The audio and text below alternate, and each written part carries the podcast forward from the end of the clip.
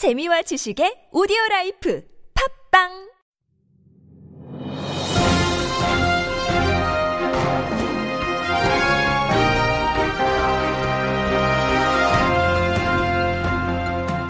유쾌한 남자들의 시시콜콜 토크쇼 김프로쇼 지금 시작하겠습니다. 저는 김프로입니다.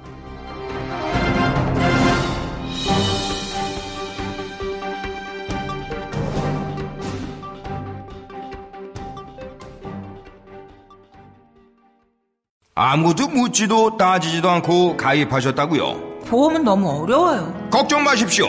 마이보험 체크가 도와드립니다.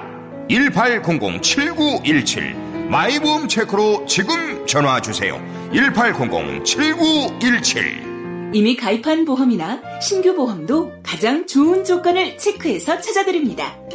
인터넷 한글 주소 마이보험.com 또는 카카오톡에서 아이디 검색 마이보험을 친구 추가하여 상담하실 수 있습니다. 아이스 크림 크림. 우리 아이를 위해 만들기 시작한 건강한 보습 크림이 우리 모두를 위한 아이스크림 크림이 됐습니다. 20가지 유해 성분과 디메치콘을 안전한 성분으로 바꾸고 광채를 위한 실리콘 파우더나 화합물을 사용하지 않았습니다.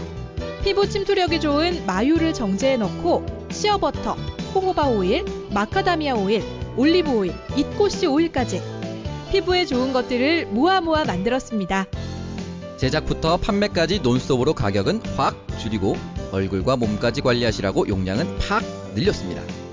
네이버에 아이스크림 크림 검색하시거나 쿠팡과 EJ몰에서 구매하실 수 있습니다. 아이스크림 크림 많은 성원 부탁드립니다. 아이스크림 크림. 김 선생, 경주 보문단지에 좋은 펜션 없나?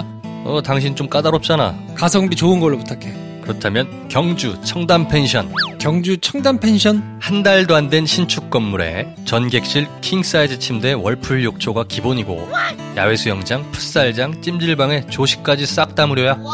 보문단지랑 가까워? 차로 딱 5분. 오케이, 알았어. 경주 보문단지 가실 때는 경주 청담 펜션. 김프로쇼가 강력하게 추천드립니다. 검색창에 경주 청담 펜션을 검색하세요.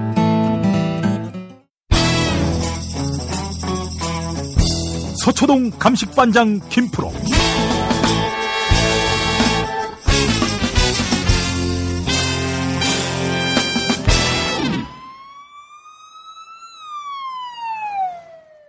김프로 나와 계시죠? 네, 안녕하세요. 김프로입니다. 예, 오늘의 핵심 관심사 김관진, 임관빈 석방입니다. 신광열 판사 그렇게 비합리적인 판사는 아니었다라는 평가도 있던데 어떻게 이런 말도 안 되는 석방 조치를 내렸을까요? 그러니까 일단 그 판사들이 주요 보직을 맡게 되거나 아주 요직으로 가게 되는 엘리트 코스를 밟는 사람들을 보면 법리적으로 일단은 뛰어나야 됩니다. 예. 법원이라는 조직은 정무적인 판단보다는 법리적인 판단을 훨씬 더 많이 하는 곳이기 때문에 예. 일단 법리적으로 뭔가 좀 실력이 좀 떨어지고 안 된다 하면 그런 사람들이 요직으로 가는 경우는 조금 드물어요. 예. 근데 자리가 높아지면 높아질수록 그런 법리적인 판단도 물론 하지만 정무적인 판단을 해야 되는 선택지에 놓이는 경우가 더 많은 것 같아요. 그래서 그런지 한참 열심히 활동을 하던 시기에는 굉장히 합리적이던 분들이 요직으로 올라가고 난 다음에 굉장히 좀 보수화되는 경향, 뭐 이런 거를 보는 경우도 왕왕 있거든요. 음. 개인적인 경험도 그렇고.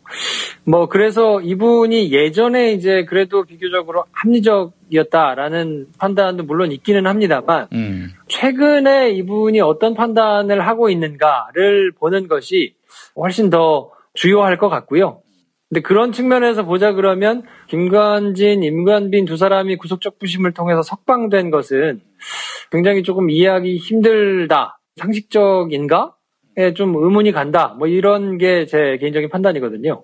그렇다면은 결국에는 김관진, 임관빈 이 두 사람이 방어권이 잘 보장되지 않았다 이런 이유로 풀어준 건데 그렇게 얘기하면 누구를 구속할 수 있겠습니까? 그러니까 이제 형사소송법상 불구속으로 수사를 받는 게 원칙인 것은 맞습니다. 그러니까 무조건 구속을 해야 되는 것은 아니에요. 근데 예외적으로 범죄 혐의가 굉장히 중차대 해가지고 실형이 예상된다거나 음. 아니면 이 사람이 증거를 싹 다 없애거나 뭐 도망을 갈 우려가 있다. 이런 경우에 예외적으로 이제 구속을 허가해서 그래야 실체적인 진실을 밝히는데 더 도움이 된다고 판단하기 때문에 대신에 그 기간이 무한정 계속될 수는 없고 음. 기소하기까지는 20일 그리고 기소가 된 다음에는 최장 6개월 이렇게 정해놓은 거거든요. 음. 그 기간에 최대한 수사를 열심히 해가지고 실체적인 진실을 밝혀라. 음. 그 이상은 못 넘어간다라고 이제 법으로 정해놓은 건데 그러면 김건진, 임관빈 두 사람이 석방된 것이 합리적인가를 먼저 따져봐야 되잖아요. 음. 근데 구속 적부심이라는 것 자체가 지난주에 제가 말씀드렸지만 구속이 위법하거나 아니면 구속을 계속해야 될 이유가 없거나 딱 두 가지 경우에만 허가를 해주는 거예요. 근데 구속을 계속해야 될 이유가 없는 경우는 지난주에 제가 설명드렸었잖아요. 뭐 식구 중에 누가 돌아가셨다던가 아니면 피해자하고 뭐 원만하게 합의가 됐다거나 굉장한 사정 변경이 있어가지고 아, 굳이 뭐 구속을 계속해야 될 필요가 없다라고 판단이 되면 받아들여지는 건데 구속적 부심이라는 게 대부분 이 경우에 이제 해당이 되거든요. 그렇죠. 근데 예외적으로 구속 자체가 아예 위법할 수도 있잖아요. 그런 경우에 이제 다시 하는 법적인 제도를 만들어 놓은 건데 음. 지금 이 경우에는 적폐 수사가 한참 진행 중이고 그 밑에 군 심리전단장 이태하 씨 같은 경우에는 1심하고 2심 모두 지금 해당되는 범죄 혐의로 실형을 받았어요. 음. 그렇기 때문에 이게 구속이 위법하다라고 보기에는 좀 어렵거든요. 예. 그러니까 어 이거는 양쪽 경우가 다 아니기 때문에 사정 변경도 없었고 구속이 위법한 거라고 보기도 어려운데 풀려났으니까 이걸 법리를 들어서 제대로 판단한 것이냐 라고 보는 게 이상하다라고 의문을 제기하는 게 상식적이라고 봐야 될 거고요. 예. 후자가 당연히 아니기 때문에 그러니까 사정 변경이 없었기 때문에 이게 구속이 위법했다라는 뜻이거든요. 지금 저 신광열 수석부장이 내린 판결은 이거는 아 구속 자체가 위법했다. 우리 영장 판사들이 잘못 판단한 거다 라고 지금 엿을 먹인 거거든요. 어. 근데 과연 그렇게 볼 수 있느냐? 근데 그렇게 보기에는 그러면 형사수석 부장이 판단한 게 맞느냐? 영장 부장들이 판단한 게 맞느냐? 어떤 게 맞느냐를 따져봤을 때는 같은 혐의로 구속된 사람들이 있단 말이에요. 그리고 이거를 직접 제시한 최후의 결정권자 아, 이명박 대통령은 아직 조사도 안 받았고요. 그러니까 이런 상황이라 그러면 중차대한 문제임과 동시에 이미 실형을 받은 법원의 판단도 있어서 법원의 판단도 거슬렀다고 봐야 되고 그리고 영장 전담들의 판단도 이제 뒤집었다고 봐야 되는 거니까 이해하기 좀 어렵습니다. 주진우 기자가 이런 말을 했어요. 김관진, 이명박 자원 외교 비리를 사실상 감출 목적으로 어떻게든 그 수사가 확대되는 것을 막기 위해서 구속적 부심을 통해서 석방한 것이다. 이런 견해 어떻게 생각하세요? 뭐 그거는 이제 뭐 아직 정확한 뭐 근거 자료가 저한테는 없기 때문에 그냥 섣부르게 말씀드릴 부분은 아니지만 추론을 해보자면 음. 뭐 약간 이상한 판결 내지는 이상한 결정이 나온 거에 대해서 그럼 왜 이런 게 이상한 게 나왔을까라고 되짚어서 아마 생각을 해볼 수는 있잖아요. 음. 검찰의 판단은 아마도 MB를 그냥 이 댓글 사건, 여론조작 사건만으로 불러와가지고 직무유기, 뭐 직권남용 이런 걸로 법정에 세우기는 쉽지 않을 수 있잖아요. 음. 그러면 더 확실한 혐의가 있어야 할 것이다라고 제가 이제 주구장창 얘기를 해왔었는데 음. 그것 중에 이제 크게 문제가 될 수 있는 게 방산비리라든지 무기와 관련된 건 돈이 얽힌 문제니까 이거에 대해서 만약에 문제가 있다고 하면 이명박 대통령이 자유로울 수 없겠죠. 물 그거에 대해서 알고 판단을 하거나 결정을 하거나 했을 수 있으니까요. 근데 이거에 대해서 만약에 검찰이 수사를 하고 바로 패를 까면 아까 같이 말씀드렸듯이 그냥 기소가 안 된 상태에서 구속할 수 있는 최장 기간이 20일. 그리고 재판에 넘긴 상태에서 구속할 수 있는 최장 기간이 6개월 이렇게 정해져 있잖아요. 예. 그러니까 지금 막 빨리빨리 해가지고 아직 이명박 전 대통령까지 안 올라갔는데 음. 군비리나 다른 혐의에 대해서 뭔가를 들고 나오면 시간이 너무 딱 제한되는 거예요. 바로 이제 초시계를 누른 거거든요. 만약에 누군가가 이 혐의로 구속이 됐다고 치면. 근데 김관진 전 장관이 만약에 다른 혐의로, 그러니까 사이버 댓글 관련된 거 말고 다른 혐의로 만약에 들어오게 된다 그러면 음. 그러면 이제 그 뒤에 준비할 시간을 주는 거 아니겠습니까? 그러니까 아마도 제 생각에는 이 건으로 1, 2심에서 실형을 선고받은 사람들도 있으니까 예.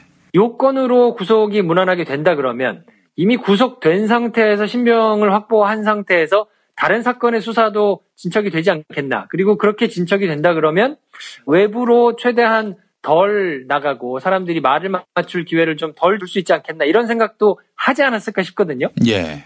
그러니까 뭐 이른바 이거는 별건 수사라고 보기는 조금 그런데 악의적으로 하는 것은 아니니까 뭐 혐의가 일단 다른 것들이 있으면 이제 기술적으로 그렇게 하는 거를 생각했을 수 있겠는데 구속이 안 됐으니까 다시 이 혐의 가지고 구속시킬 수는 없을 거란 말이에요. 예. 그래서 이제 검찰의 셈법이 좀 복잡할 텐데 지금껏 이루어진 영장 전담 판사들의 약간씩 튀는 판결들이 있었잖아요.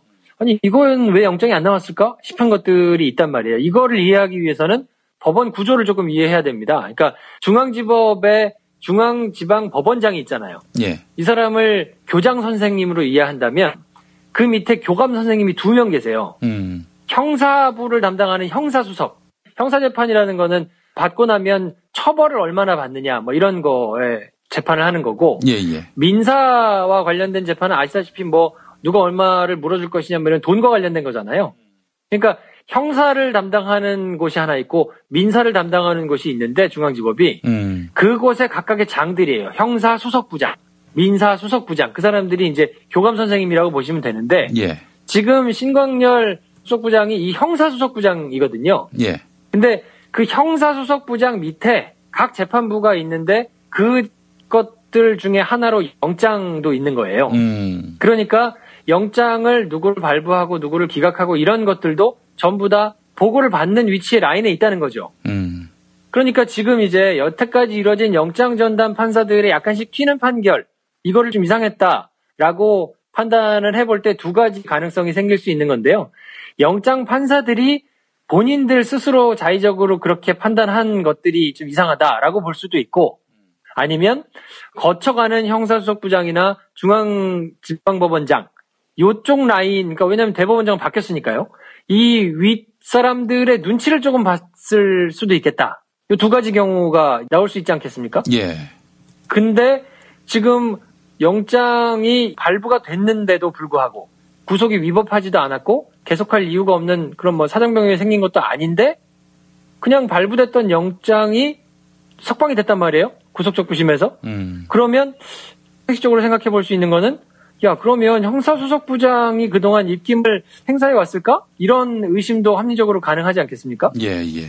그게 이제 형사수석부장만인지 아니면 그 이상의 중앙지방 법원장도 그랬을지는 모르겠습니다만 음. 이분들이 공교롭게도 전 대법원장 양승태 대법원장 때 임명이 되신 분들이라서 아. 지금 대법원장하고는 괴가 조금 다를 수 있단 말이죠. 예, 예. 근데 지금 구속적 부심에 나왔던 결과 자체가 법리적으로 제대로 판단했다고 보기가 약간 갸우뚱한 그 이게 정치적인 뭔가 입지나 뭐 그런 것들이 너무 강하게 들어가 있는 거 아닌가 싶을 정도로 의심되는 결정이라고 한다면 어 여태까지 이루어졌던 영장 판사들의 결정에도 어느 정도 영향이 있었을 수 있겠다라는 뭐 합리적인 의심이 나올 수 있는 상황이고요, 충분히. 예. 그게 어, 앞으로 어떤 식으로 전개될지는 조금 더 지켜봐야 지금 아마 이제 이, 이 정도까지 왔기 때문에 법원 내부에서나 내지는 뭐 다른 이야기들도 나오는 것을 배제할 수는 없는 상황이거든요. 그러니까 요거는 사안을 조금 더 지켜봐야 될 것 같습니다.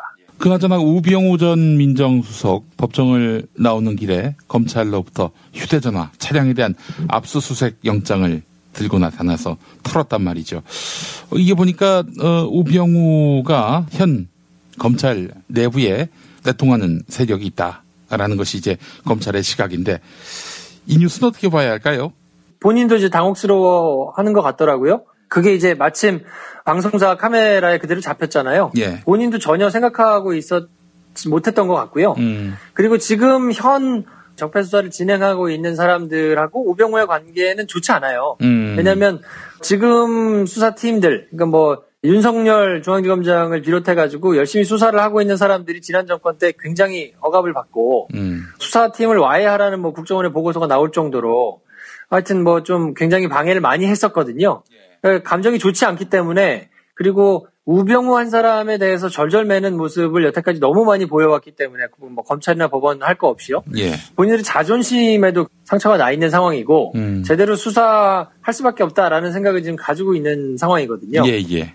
그래서 지금 문제가 된다 그러면 검찰 내부가 워낙 이제 좁은 곳이라서 지금도 내통을 하거나 뭐 연락을 하거나 하는 사람들이 있을 거예요, 물론. 음. 예전에 가지고 있던 전화기는 이미 없었기 때문에 예전의 흔적을 찾아내기 본다기보다는 지금 문제가 될 수 있는 사람들이 충분히 나올 수 있을 것이라고 보고 그렇게 털렸다 그러면 뭐 외부로 공표가 되거나 실제로 기소가 되지는 않는다 하더라도 수사팀 내부에서는 배제가 되거나 아니면 뭐 문책이 있거나 뭐 이럴 가능성은 충분히 있을 수 있거든요. 예, 예. 그러니까 하여튼 굉장한 의지를 가지고 있다고 봐야 될 거고 또 묘하게도 신광열 형사수석 부장하고 우병우 전 민정수석하고 고향도 같고 기수도 같고 예.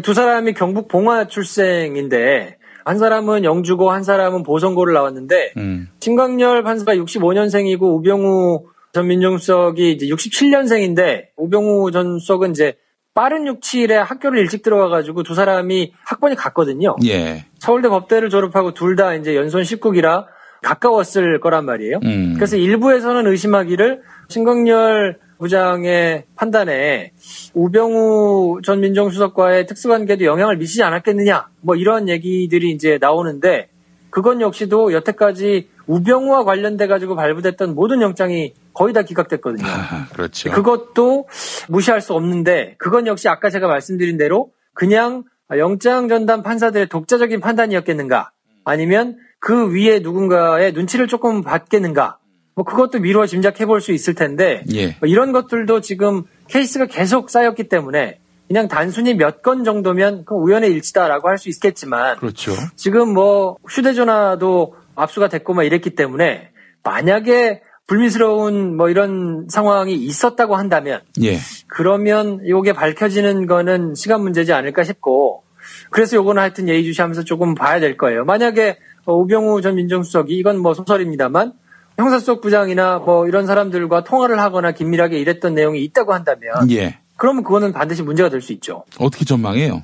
글쎄요, 뭐 본인이 휴대전화를 하나만 쓸 것이냐 그거가 이제 문제가 되기는 할 텐데 예, 예. 저는 뭐 충분히 법원 관계자들이나 뭐 검찰 관계자들이나 언론인들이나 내밀하게 통화를 계속하는 사람이 있다고 보고 음.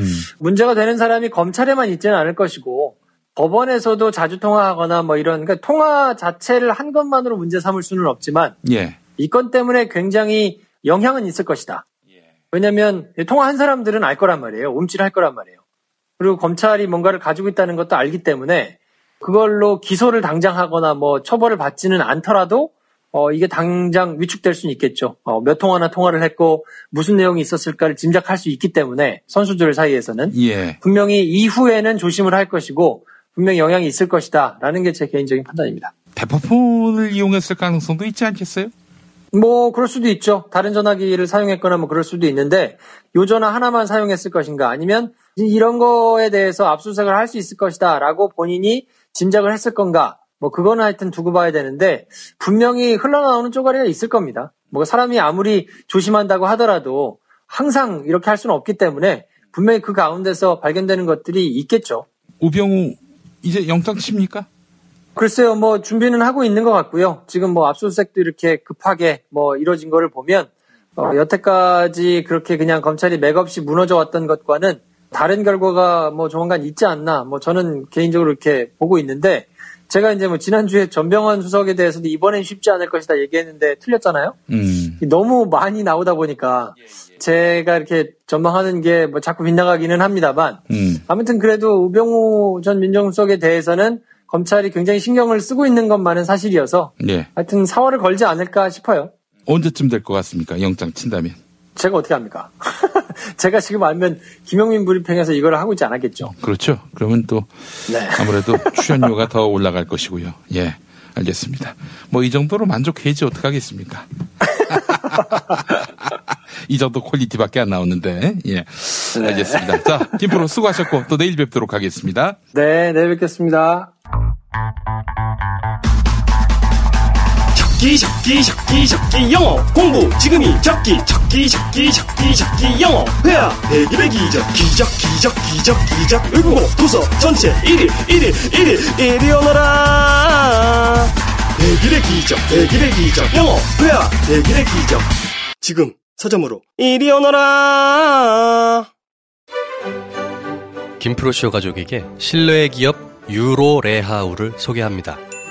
유로레하우는 세계 최고 수준의 에너지 소비 효율 등급을 자랑하는 독일 레하우사 창호의 한국 공식 인증 파트너사입니다. 소중한 당신의 집 그리고 가족에게 이제 최고의 창문과 베란다 창호 레하우를 선물하세요. 창문 베란다 샤시는 유로 레하우 꼭 기억하세요. 아, 편집 너무 힘들어. 에이, 양반 한강으로 몸보신이나 갑시다. 한강? 한강 양화선착장에 아리수 만찬인데 한강뷰가 정말 예술이야. 맛있나? 각종 해산물 요리에 불고기에 민어에 전복찜, 광어회, 훈제, 연어에 아, 시끄러, 시끄러. 빨리 와, 빨리 가자. 오, 지금 바로 가자고? 오케이. 한강에서 즐기는 최고의 정찬, 아리수 만찬. 예약 문의는 서울 02-2632-2100.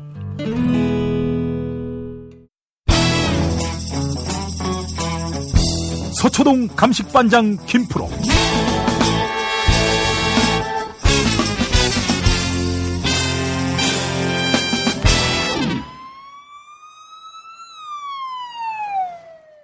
김프로 나와 계시죠? 네, 안녕하세요. 김프로입니다. 예. 자, 우병우 전 민정수석과 이석수 특별감찰관 어제 법정에서 만났는데 서로 눈 한 번 맞추지도 않았다. 뭐 이런 얘기가 나오더군요. 네, 90년대에는 두 사람이 이제 같은 지청에서 근무를 하기도 했었거든요. 사이가 굉장히 가까웠었는데 법정에서는 뭐 눈길도 한번 안 마주치고 굉장히 작심한 듯한 발언을 막 쏟아냈습니다. 음. 그래서 이석수 전 특별감찰관이 전반적으로 우병우 전 민정수석에 대해서 이제 문제가 있었다라는 취지의 이야기를 법정에서 막 했었거든요. 불법 감찰이라고 경고하는 메시지를 보내기도 했고 뭐 경찰 얘기를 들어보니까 명백한 특혜였었다. 뭐 이러면서 이제 청탁을 받았다는 담당자 얘기도 이제 막 전하기도 하고 했었거든요. 예. 그랬더니 이제 우전 수석 측에서는 당시에 막연하게 이제 추측으로 쓰여진 보도를 기반으로 해가지고 결국에는 다 무혐의가 나왔지 않느냐라고 이제 반박을 하니까 예. 성의 있게 감찰에 나와가지고 했냐. 음. 어, 그랬다 그러면 우리도 다른 판단을 하지 않았겠냐. 라면서 이제 막 설전을 한참 벌였거든요. 예. 지금 법정에서는 어쨌든 증인으로 나와가지고 이제 이석수 전 특별감찰관이 이제 얘기를 했는데 예. 요 사건은 요 사건대로 진행 중이지만 어, 이제 내일 또 피의자 신분으로 불법 사찰 관련해가지고 지금 출석을 할 예정이거든요. 예, 예. 근데 지난번에 휴대폰 압수수색을 당한 것도 있고 이 휴대폰 압수수색을 당하면서 최윤수 전 국정원 차장과 검찰 내부에서 또 조력을 해준 것으로 보이는 검사 한 명도 조사를 지금 받고 있어서 최윤수 전 차장과 우병우 전 민정수석이 두 사람이 같이 이제 조사를 받고 구속영장이 청구되는 것 아니냐 이런 전망들이 나오고 있더라고요. 음. 자, 그럼 영장 청구가 이제 초일기에 들어갔다는 건데, 아, 이번에도 미꾸라지처럼 빠져나갈지, 이게 지금 가장 큰 관심사입니다. 네, 원래는 우병우 전 민정수석이 텔레그램에 가입을 하지는 않았었는데, 예. 지난번에 이제 국정농단이 불거지고 나서 뒤늦게 텔레그램에 이제 가입을 했었거든요. 예. 그리고 지난번에 가지고 있던 전화기 이런 거는 이제 다 싹 없앴고요. 음. 압수수색을 당할 만한 것들을 미리 다 조치를 했기 때문에 예전에 혹시 비위 사실이 들어있을 것으로 추정되는 것들은 사실 확보를 못했습니다. 음. 그런데 이번에는 기습적으로 압수수색이 이제 진행이 돼가지고 적어도 휴대전화에 남아 있었던 흔적은 이제 검찰이 파악을 할 수 있었을 텐데 음. 워낙 철저한 성격이기 때문에 문자로 문제가 될 만한 것들을 주고받거나 뭐 그러지는 않았을 겁니다 아마. 예. 그래서 그냥 어, 지금 문제가 됐던 그래서 검찰 내부에서 감찰도 받고 뭐 조사도 받았던 김모 차장검사의 경우에는 음. 우병우 전 민정수석과 최은수 전 차장 사이에서 메신저 역할을 이제 열심히 한 걸로 보이거든요. 예. 통화 기록만 해도 이제 수십 통화가 되고. 근데 책이 잡힐 만한 흔적이 남아있지는 않았던 것으로 보여요. 왜냐면 오늘 기자들한테 메시지를 보내가지고 음. 그냥 안부 전화 했던 것이고 문제가 될 만한 무슨 뭐 그런 통화는 없었다라고 얘기를 자신 있게 하는 걸 보면 음. 아마도 기록으로 남아있는 것들이 없으니까 그냥 단순히 통화를 많이 했다라는 것만 가지고는 이제 정황 증거만 될 뿐이니까 음. 이거 가지고 나를 법적으로 문제 삼을 수 있겠냐라고 이제 생각을 하는 것 같거든요. 근데 우병우 전 민정수석 같은 경우에는 검찰에서 굉장히 열심히 수사를 했는데 음. 딱히 돈과 관련돼서 나오는 것들이 지금은 없단 말이에요. 그러니까 예. 전에 검찰이 수사를 할 때 압수수색을 제대로 못했기 때문에 관련 증거들을 충분히 확보하지 못한 상황에서 이제 진술만 가지고 수사를 하다 보니까 금전적인 문제가 되는 것이 얽혀 있거나 뭐 딱 떨어지는 문제가 될 만한 것들이 지금 나오는 게 없는 상황이라서 지금은 사실 구속영장이 청구가 되더라도 아 이것이 발부가 될 것인가 아니면 또 한 번 기각이 되면서 많은 사람들을 답답하게 할 것인가 그 부분에 대해서는 아직 명확하게 좀 잘 모르겠습니다. 저도 개인적으로는. 김용민이가 딱 우병우였다면 어땠을까요? 구속영장이 기각됐을까요? 지금 같은 분위기에서는 글쎄요 법원에 달렸으니까 음. 형사수석 부장님과 그 위에 분의 의중에 따라서 결정이 되지 않을까요? 뭐 그렇다면 구속된다는 얘기입니까? 글쎄요 그분들이 이제 김용민 씨를 예쁘게 보면 예. 풀어줄 것이고 글쎄요 뭐 이렇게 이제 제가 뭐 농담 삼아서 얘기를 합니다만 음. 전국에서 이제 법학 교수분들이 단체로 성명을 냈더라고요. 무분별하게 특정 판사에 대해서 지적을 하는 것, 비난을 하는 것은 적절하지 못하다라면서 이제 공동으로 성명을 내셨던데 예.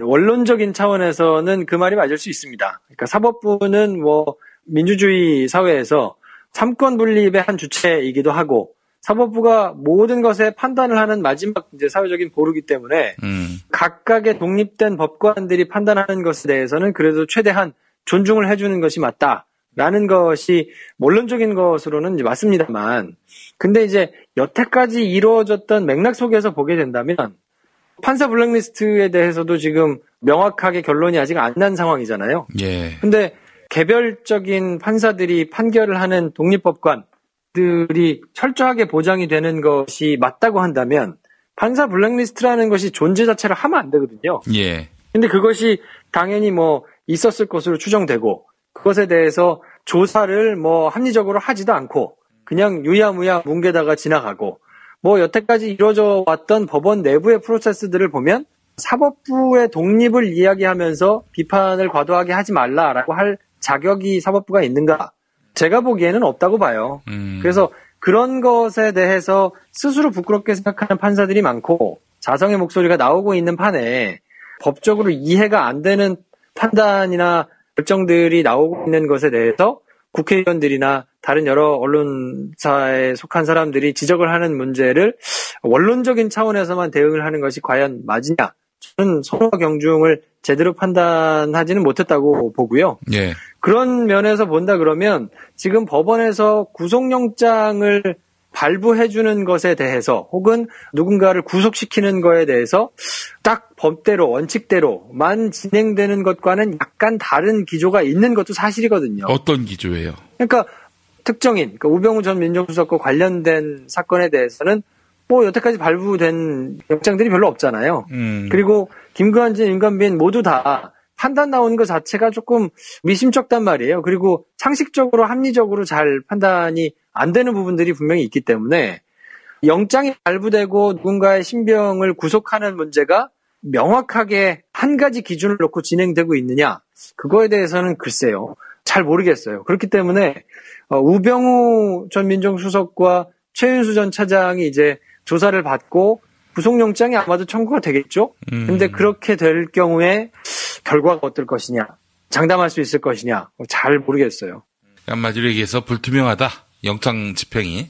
그렇게 될 가능성이 충분하지 않나 싶은 게 제 우려고요. 왜냐하면 지금 김관진, 임관빈의 경우에도 구속적 부심이 인용돼가지고 두 사람이 석방되는 게 이상해요. 왜냐하면 영장이 어렵게 발부됐는데 그 결정 자체가 뒤집힌다는 것 자체가 아무런 사정 변경이 없는데 음. 받아들일 수 없는 일이라고 봐야 되기 때문에 여태까지 계속 영장이 이제 기각되어 온 우병우 전 민정수석에 대해서 또 한 번 영장이 청구가 됐을 때 과연 판단이 어떻게 될까? 저는 사실 조금 우려스럽습니다. 혹시 검찰이 그동안 생각하지 못했던 카드를 품고 영장 청구하는 그런 가능성을 상상해 보면 안 될까요?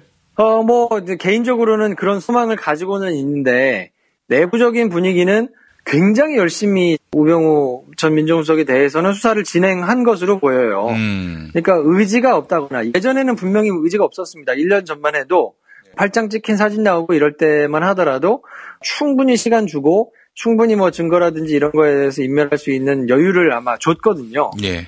근데 지금 어 이제 문물총장 산하, 뭐 윤석열 지검장 산하에서 수사를 하고 있는 지금 검찰 체제 내에서는 그렇지 않거든요. 그래서 지금 뭐 내통한 것으로 보이는 어, 연락책으로 보이는 그런 검찰 간부에 대해서도 감찰을 진행하고 막 압수수색을 해서 찾아내고 하잖아요.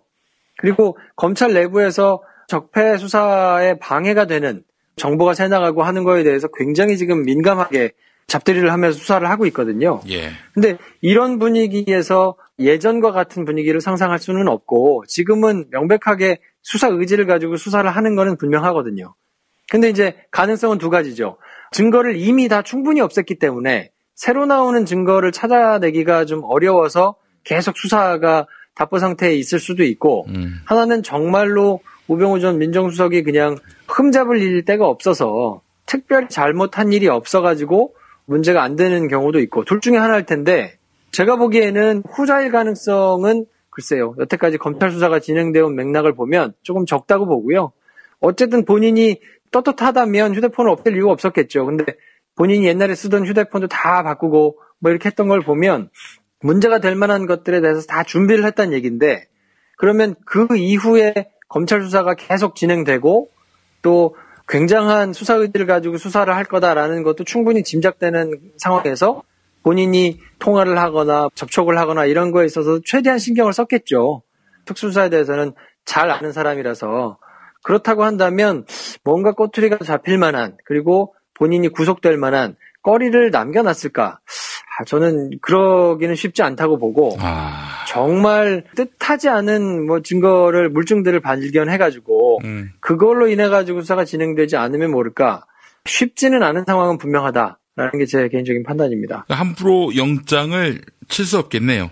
뭐 고민을 하겠죠. 근데 영장은 분명히 치기는 칠 겁니다. 왜냐하면 추명호 전 국장이 구속이 됐으니까 물론 이제 다른 혐의가 여러 나오기도 했습니다만 그러니까 우병우 전 민정수석이 지금 받고 있는 혐의는 옛날하고는 조금 다른 거거든요. 그러니까 개인적인 사익을 위해서 여러 사람들에 대해서 이제 감찰을 시켰다, 불법 사찰을 시켰다라는 거니까 예. 그거에 대해서는 이제 죄질이 조금 무겁다라고 판단을 할 수 있을 텐데 그래도 뭐랄까요 김관진, 임관빈 이제 판단을 하는 것들을 보면 음. 여태까지 검찰이 확보할 수 있는 증거는 충분히 확보한 거 아니냐라고 하면서 기각할 수 있는 여지도 뭐 있다고 봐야 되기 때문에 예. 그거는 조금 상황을 한번 지켜보시죠. 아, 알겠습니다.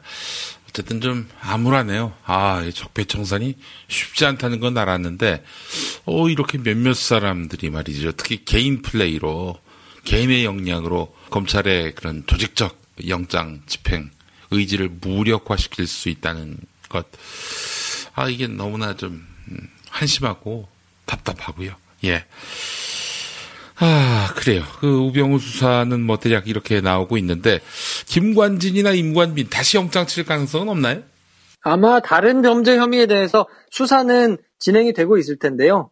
그때 말씀드린 대로 그것을 수면 위로 드러내는 순간 시간이 이제 타임 리밋이 정해진단 말이에요. 예. 구속을 하게 되면 20일, 구속 기소를 하게 되면 6개월 이렇게 정해지기 때문에 예. 그 안에 전부 딱 승부를 봐야 되는데 그렇게 할 만큼 수사가 충분히 물어 익었는가 에 대해서는 조금 어, 이견이 있을 수 있을 거예요. 왜냐하면 지금 당장 진행 중인 군 사이버 대선 개입 의혹이라든지 이런 게 아직 정리가 안 된 상황이기 때문에 예. 지금 상황에 섣불리 다른 혐의를 가지고 나와서 수사를 하는 거는 쉽지 않을 거고 음. 그렇기 때문에 아마 지금 진행 중이었던 수사를 마무리하고 그 다음 혐의에 대해서는 아마 진영을 새로 갖춰서 수사를 할 가능성도 얼마든지 있거든요. 음. 그러니까 그거는 아마 조금 지켜봐야 될 것 같고요. 왜냐하면 꽤 많은 사람들이 달라붙어가지고 적폐 수사를 지금 쭉 진행하고 있는데 전혀 다른 수사를 진행할 인력도 지금은 모자랄 것이고 전체적인 다른 수사와의 스텝을 맞추는 데 있어서도 바람직하지는 않다고 보이거든요. 음. 그러니까 아마